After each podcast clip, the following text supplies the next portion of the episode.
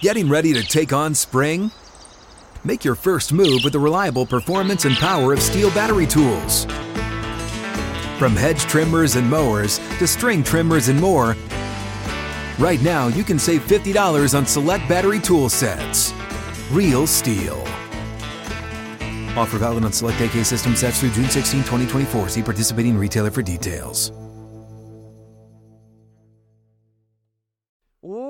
Welcome in to Outkick the Show. I am your fearless leader, Clay Travis. I hope all of you are having fantastic Tuesdays wherever you may be across this great country or this great land. We have got a lot to dive into. Um, I want to say thanks again for buying American Playbook. Uh, and I hope all of you are as excited for the launch of college football as I am. I have got 18 winners up on Outkick right now. I tweeted it out from my Twitter account. You can find it there.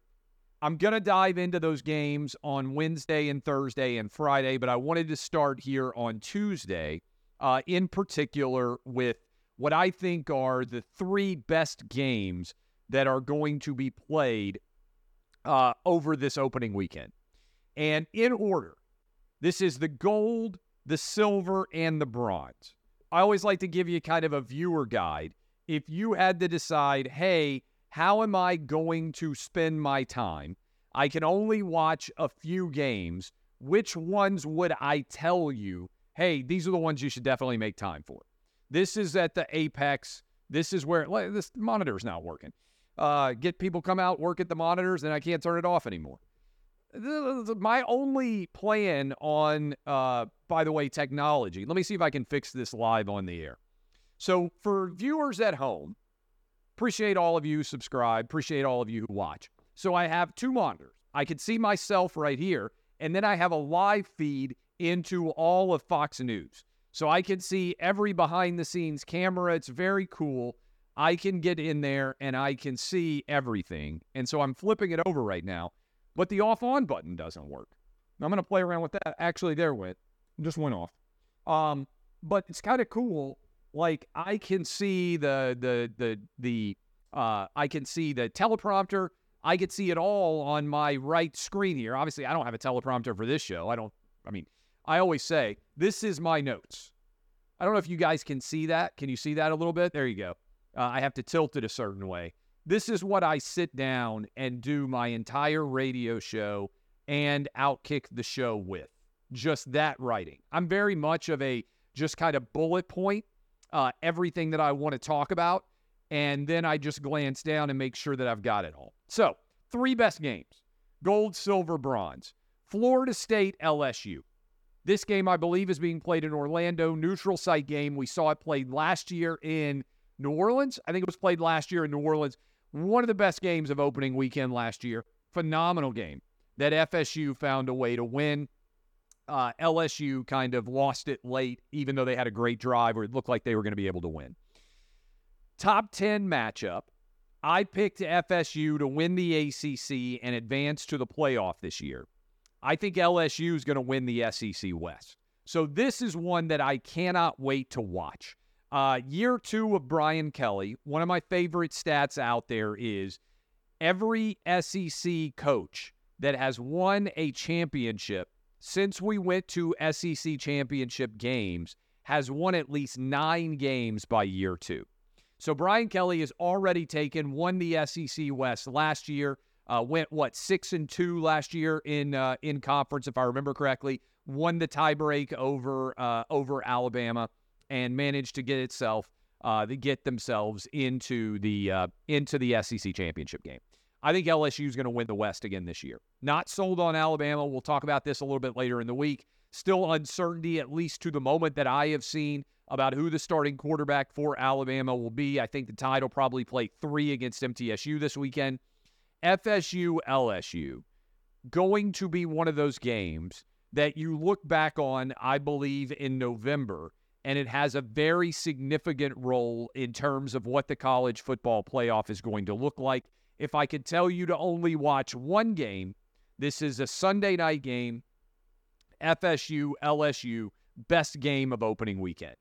By the way, not sold on the quality overall of opening weekend.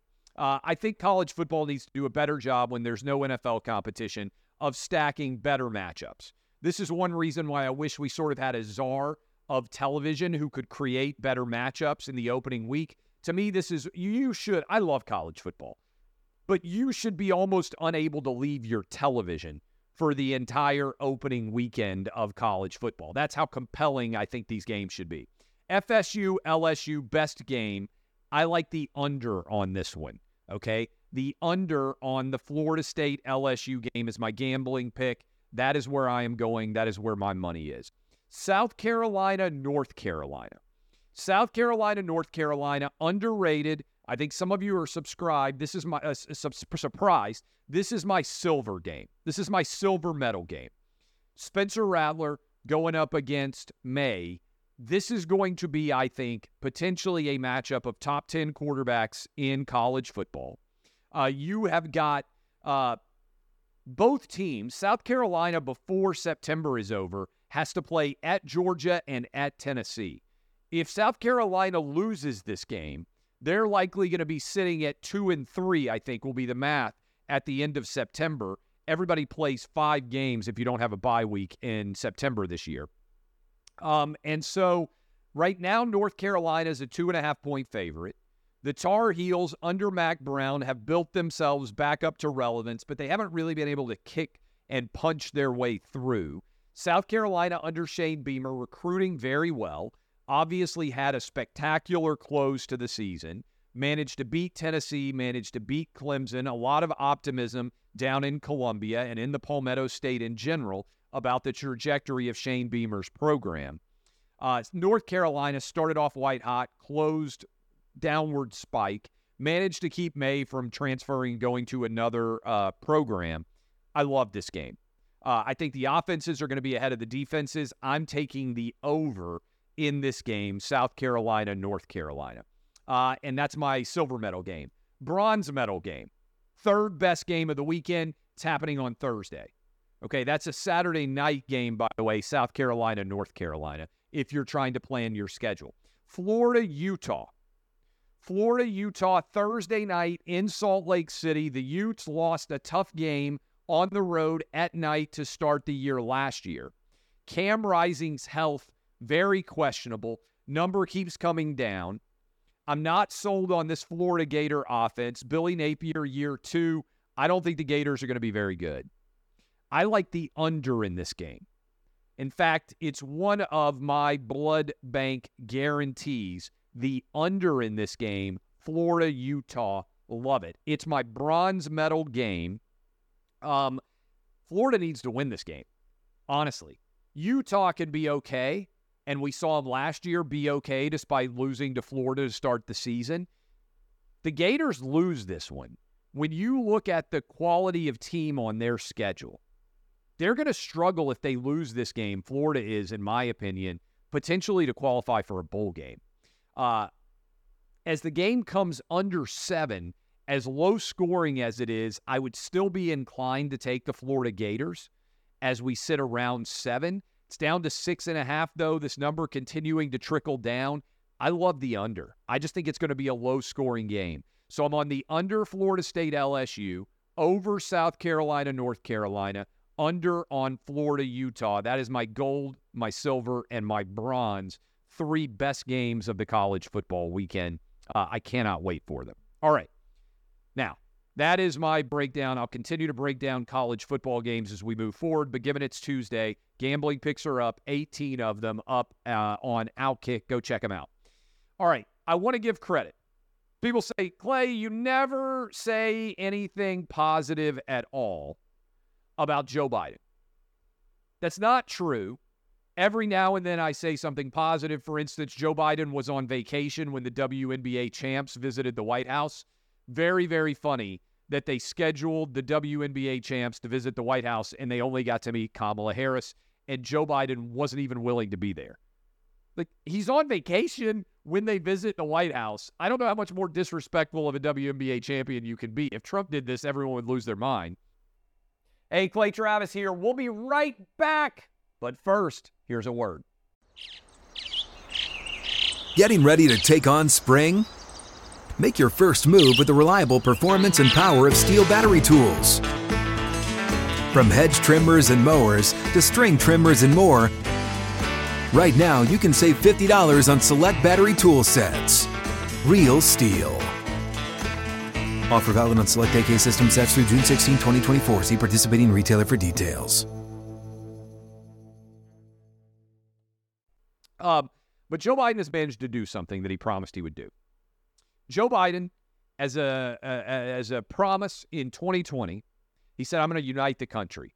I'm going to restore a sense of normalcy, decorum to the nation. Joe Biden has at least managed to unite the country. Unfortunately, he's united the country in the belief that he's too old to do the job. Uh, this is from an AP poll that is out. 77% of Americans believe that Joe Biden is too old to be president of the United States. And this is tough to do, right? It's tough to get 77% of Americans to agree on anything, but it's also massive majorities of both Republicans and Democrats. 89% of Republicans and 69% of Democrats all believe, meaning 77% overall of the country, 77%, 89% of Republicans, 69% of Democrats believe that Joe Biden is too old to be president of the United States. And uh, I saw this and I said, okay, this is from the AP. Uh, this is from the AP poll as well. What words come to mind when you think of Joe Biden or Donald Trump? And we'll start with Joe Biden. What words come to mind? Old, outdated, aging, elderly. 26% of Americans say those words come to mind. Slow, confused, bumbling, 15%. Okay. Uh, Donald Trump's only a few years younger, but what percentage of American population thinks old, outdated, aging, or elderly of Donald Trump? 1%. 26% to 1%, the electorate out there thinks that Joe Biden is old, outdated, aging, and elderly, does not think that about Trump. Slow, confused, bumbling, just 3% of people say that about Trump. 15% of people say that about Joe Biden. Where Trump is hit is on is he corrupt, criminal, crooked? 15 say yes. Does he is he a liar, dishonest, untrustworthy? 8 say yes. That combines to 23% versus 8% who say the same thing about Joe Biden. So if we have a rematch in 2024, it's going to be, right now at least, based on these numbers, Joe Biden's elderliness, his age, his inability to mentally process things versus Donald Trump's criminality. That's basically the election. Um, and I think, by the way, that the number of people who also think that Joe Biden is a criminal will grow. And it may also be that many people think Joe Biden's a criminal. They just think he's also mentally deficient in terms of physical and mental capacity to be president, more so than they think he's a liar. Uh, so, again, credit where credit is due. Joe Biden has united 77% of the country in believing that he is too old to do the job. Um, I saw this and I couldn't believe it. John Cougar Mellencamp said on Bill Maher's show that only 1% to 2% of black people in America had a better life today than the slaves did. I I just this is the guy, by the way, who sings Jack and Diane, which is a great bar late night song. One to two percent of people say, sorry, John Mellencamp, John Cougar Mellencamp says only one to two percent of black people today have a better life than the slaves did. Uh, and he later amended it because Bill Maher like ripped him and said, "What are you talking about?" He said, "Okay, ten percent." And before you dismiss this, this is an argument that the left wing in this country is trying to make because it delegitimizes American exceptionalism. And I made a big deal of this because I think it's significant. Remember, this is essentially the same argument that Colin Kaepernick made. For those of you who didn't take the time, most of you, to watch Colin Kaepernick's Netflix special, Colin Kaepernick's Netflix special, for which his production company and he himself was paid millions of dollars to produce, has a, a part of that show where they show slaves on the auction block. That is, uh, black men and women being sold into slavery with people bidding on them. They compare that. They switch the black man walking in tattered clothes and chains. They shift it and say, this is basically the NFL combine. And what I mean by that is they show, you know, how you can kind of like change the picture. So it starts as a guy walking in tattered slave clothes and turns it into an NFL would be player at the combine walking and getting his height and weight taken. And the attempt is to say, oh, this is just a continuation of modern day slavery. The idea that if you play football and you are being paid millions of dollars a year, potentially, potentially tens of millions of dollars a year, whether you're white, black, Asian, or Hispanic player, that you are in fact a slave. And I just I, I see this and I can't help but mock and ridicule it because did I miss the parts in the history books where slaves had free agency? Did slaves hold out? Did, did I miss did I miss when I was studying American history? I don't think that I did. I'm a history major. Maybe I missed it. Did I miss a part of the history books where if a slave was tired on a day and felt like he wasn't being treated fairly, that he could hold out? Could you retire from slavery? Did you get guaranteed multi million dollar contracts in slavery? Would one plantation owner bid against another plantation owner? Was there a salary cap that guaranteed that everybody was going to make a minimum salary that was way more than everybody else made? I, am obviously ridiculing how crazy this is, but this is an argument for the left. And what the argument they try to make is, well, America really hasn't changed very much.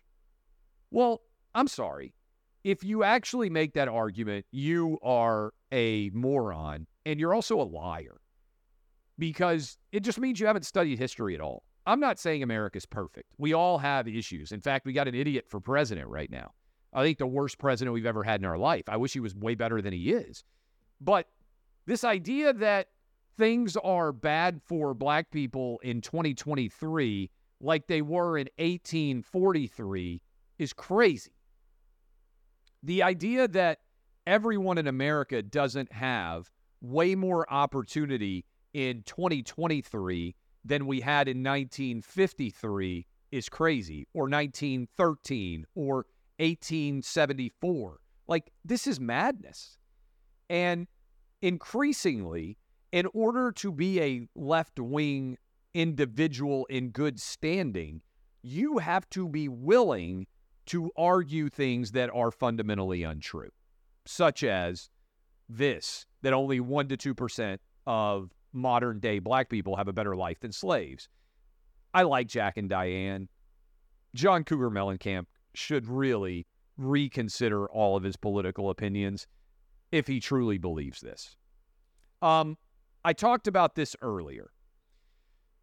The mayor of Miami announced that he was with uh, stepping down during his presidential campaign uh, this afternoon live while we were on Clay and Buck. He put out a tweet, and everybody's making fun of Francis Suarez, I believe is his name, mayor of Miami. Ha ha! He stepped out. He didn't even get on the stage in August. Uh, he barely ever registered 1% in the race. And now he's stepping down and announcing that he's not going to continue his race. But in reality, I think we need way more people to actually drop out. Um, and in particular, uh, I would say you guys can analyze this as you see fit. If you have no chance to win the Iowa caucus, the New Hampshire primary, the South Carolina primary or the Nevada primary, then you, in my opinion, should also drop out. That means Will Hurd. That means um, Larry Elder. That means Mike Pence. That means Doug Burgum. That means um, Asa Hutchinson. All five of those people should immediately drop out None of them has a chance to win Iowa, New Hampshire, South Carolina, or Nevada. I'm being very generous in my analysis here. There are six candidates left who can win in any of those states. Okay. I am going to name them Donald Trump, clearly, who is the front runner, Ron DeSantis, Vivek Ramaswamy, Nikki Haley, and Tim Scott. That's basically it. I'll also include Chris Christie because he's actually polling at second in New Hampshire. There are six candidates who should be eligible to still be the Republican nominee, in my opinion. Everybody else should drop out. And after the next debate in September in California, if you are not still within striking distance of Iowa, I think you should drop out as well. So there should be only six candidates left. And by the way, I'm not trying to take shots at these guys. Uh, we offered Mike Pence the opportunity to come on the radio show this week. Mike Pence and I got into it over whether he would pardon Donald Trump. Mike Pence's team got back to the Clay and Buck team and said he's not going to have good cell phone reception all week.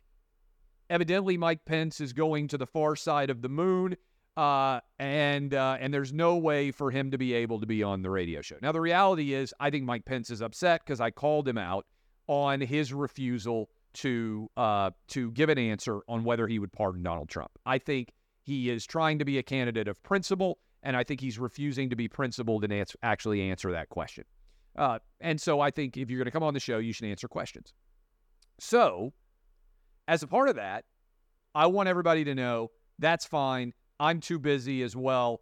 I've got to wash my hair this week. So we will not have Mike Pence on the program. He doesn't have a cell phone signal. I got to wash my hair. That's how these things go. But he should honestly drop out of the race. He has a 0% chance of winning any of these states. I don't know why he's running. Again, everybody other than the six that I named has 0% chance. And I think I'm being very generous in naming those six. Okay. Everybody else should be out. There should, if Trump's not going to debate at all, there should only be five people on the next debate stage. It should be Vivek Ramaswamy, Ron DeSantis, Nikki Haley, Tim Scott, and Chris Christie. Let those five actually have the opportunity, more so to speak. Let everybody consider them. Everybody else who's running, they should drop out. It's embarrassing. Once you know, and this is the argument I made, uh, if you are run, if you are trying to get married, not if you're just trying to date, if your goal is to get married, as soon as you know that you don't want to have kids, presuming that you want to have kids, and you know you don't want to get married, with the person that you are dating, you should break up as soon as you know. Because otherwise, it's not being fair to your partner. And also, like, if both of you are like, hey, we're just kind of hanging out, we don't want to get married, we're not worried about kids, that's fine. I would say if your goal is to get married and if your goal is to have kids, as soon as you know you're not going to marry and or have kids with the person you're dating, you should break up as soon as it is clear that you have a 0% chance to be elected president, in order to be elected president, you have to win one of the first four primary states. That's being very generous Iowa, New Hampshire, South Carolina, or Nevada. If you can't win one of those four, you have a 0% chance of being elected president. I think only six candidates right now have a chance to win any of those states, at least one. If you can't do it, you should drop out. Uh, and so that to me is quite clear.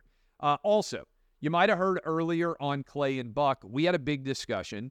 I started off the show saying suburban moms are going to decide the 2024 election.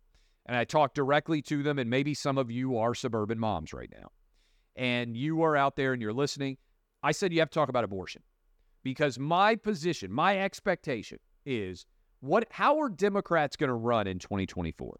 Assuming Trump is the nominee, they're going to say Trump is an awful human being. He's a threat to the nation.